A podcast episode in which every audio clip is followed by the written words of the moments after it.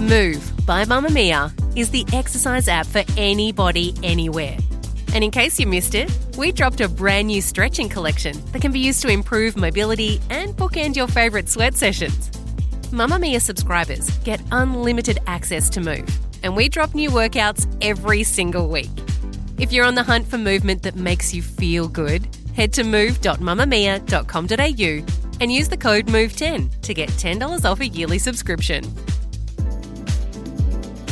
You're listening to a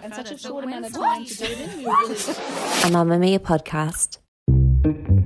From Mamamia, hi, I'm Claire Murphy. Welcome to the Quicky, getting you up to speed daily.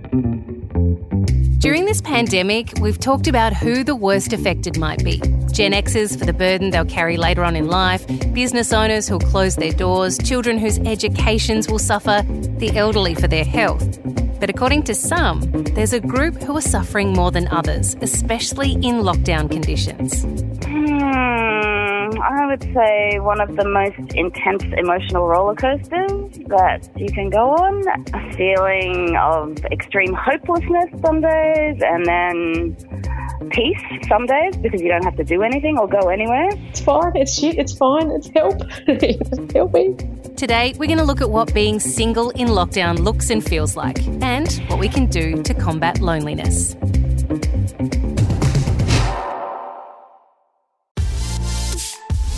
Mamamia subscribers, you've been asking and we've been listening. Now you can get all of your exclusive subscriber audio on Apple Podcasts. That includes everything from bonus episodes of your favourite pods to exclusive segments to all of our audio series.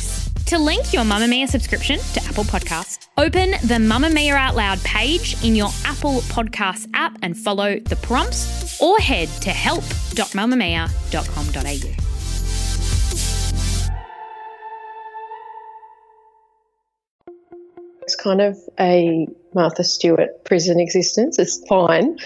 it's like it's very hard, um, and I have beautiful linen, and I have a very big bedroom. But I work in my bedroom and sleep in my bedroom and do Pilates in my bedroom. So I'm in this room about 20 hours a day at least.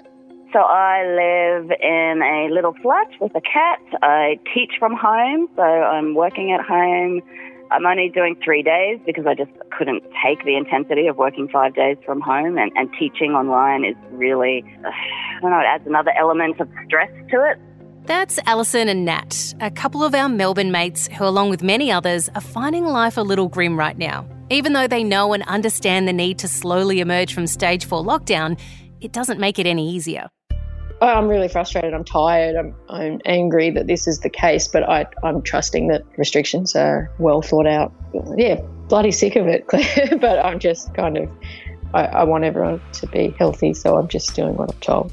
I know it's the right thing. I know that we need to do it, but it's also very, very difficult. And, and this extended lockdown, I think, has got people questioning a little bit more. Is it necessary for it to be this intense for this long? But I'm just going to trust that people are following health officials, so that we've just got to believe it's the right thing. Otherwise, you go insane.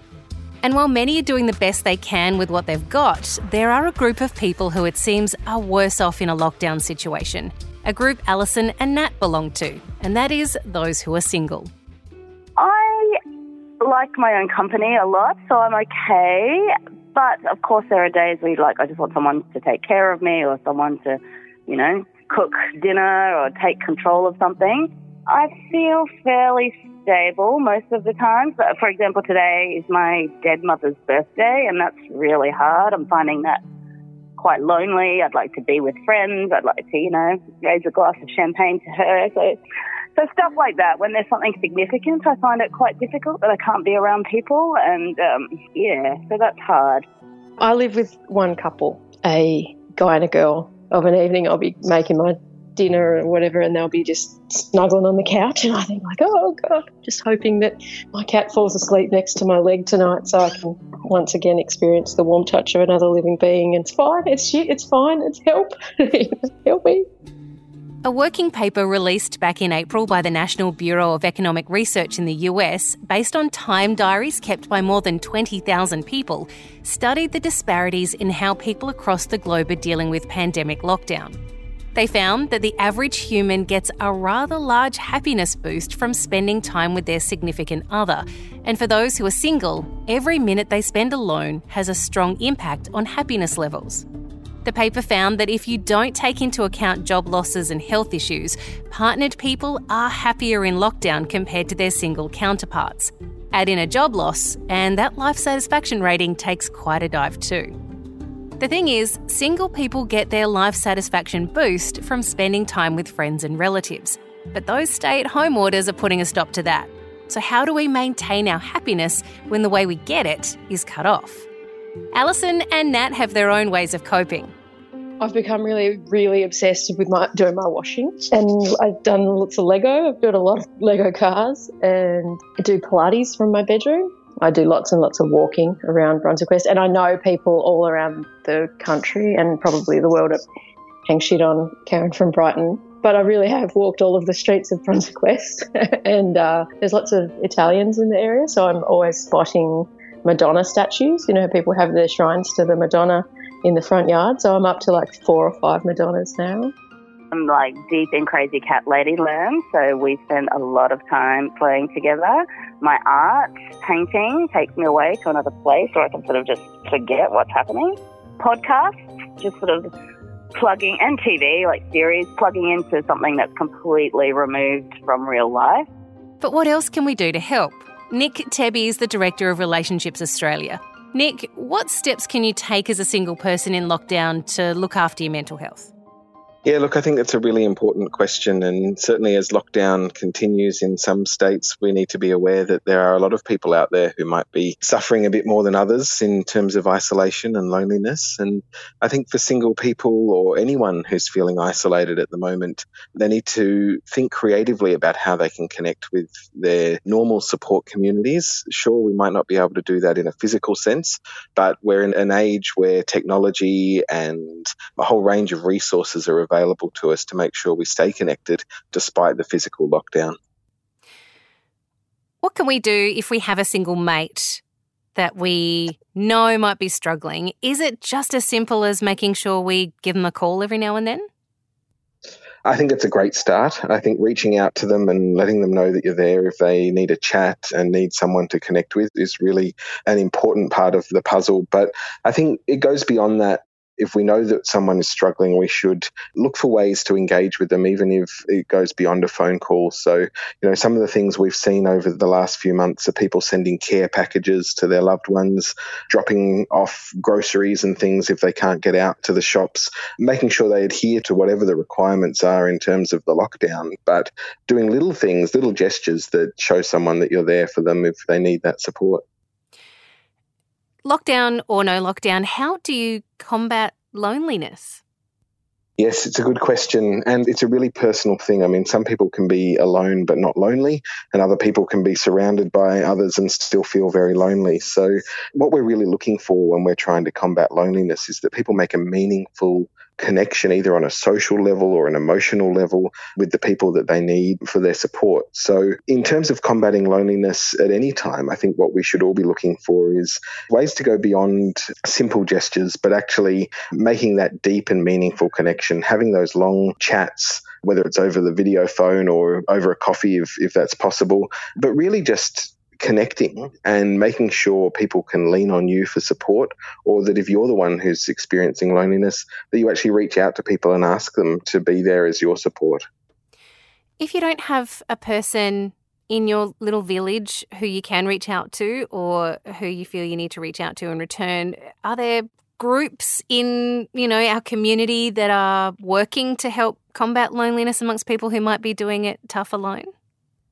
There certainly are, and I think you know a good starting place for people is to think about what their interests are and you know where their interests lie, and to look for other groups that have those shared interests. So whether it's a sporting team or a men's shed or anything like that, that can be a great source of connection, both with an activity involved and the conversation and the support that comes from that. But of course, there are some people for whom that might not seem like the best option for them right now. And so it might be enough to reach out for professional help and seek some counseling or some emotional support as they work through whatever the issues are that, that sort of are, are compounding that loneliness for them. So I guess when you boil it really down, it's just make sure you talk to someone, anyone, about how you're feeling. That's right. I mean, the human race, we're a social being and we thrive off that connection and the ability to feed off others and really build ourselves with those around us. So I think when you are experiencing loneliness, especially at a time like this when it's become a much more common thing for people to be experiencing and talking about, reach out. Don't be afraid to just have conversations with people, see who might be available and who you can lean on for that support. One way the Victorian government is hoping to help those who've been isolated during lockdown is the single bubble, where you can nominate one friend who can come to visit, which will come into play when stage four ends. So, how do our singles feel about that? That's the first time in what six months that anyone thought, "Hey, what about single people? How are they coping?" You know. So I think it creates a lot of issues. Like, what if someone chooses someone that they want to be in their single bubble, but that person has someone else that they want to be, you know, in their bubble. So I think it's a it's a gesture that shows that single people are being thought of, but I'm not sure whether it's going to be effective or not. I think it will relieve. In a couple of weeks' time, I have been selected by my friends Amy and Dave to be their nominated household friend, which is just a true honour. It's kind of like MySpace, uh, where you got to choose your top top eight friends. It's not all doom and gloom for singles in lockdown. Alison had only been broken up with her ex for about six months when restrictions first hit back in March, and says lockdown with that person would have been difficult for both of them. And with COVID 19 well and truly messing up meeting someone new, she's found some positives in lockdown. It's been a t- certainly a time of growth and thinking and empowerment, I think. My ex is very tall and strong, so any DIY I've done in this time is I've had to do it myself, and all the walking I've done, I've mostly done it myself. And so I, I feel empowered to have pretty much faced this challenge alone. I don't have my family close by. I've got my housemates, but they're getting through this together. So I, I feel tired, but empowered. And Nat has also found her own silver linings. I think I will go and get an actual bottle of champagne and raise a glass to her. Well, try not to start drinking the champagne too early this morning. oh hell, no one's monitoring you. You may as well just knock but it then off. again, why? exactly. Then again, who's going to know? This episode of The Quicky was produced by Melanie Tait with audio production by Ian Camilleri. A big thanks to Alison and Nat for chatting to us in what is turning out to be quite a time in Melbourne right now. And if you're really not coping with it all, please make sure you speak to someone about it. You can call the guys at Lifeline on 13 11 14. They'll help get you out of your head.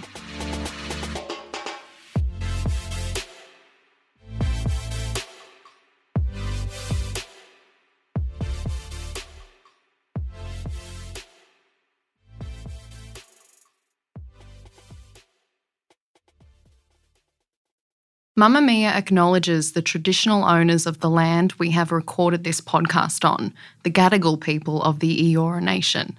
We pay our respects to their elders, past and present, and extend that respect to all Aboriginal and Torres Strait Islander cultures.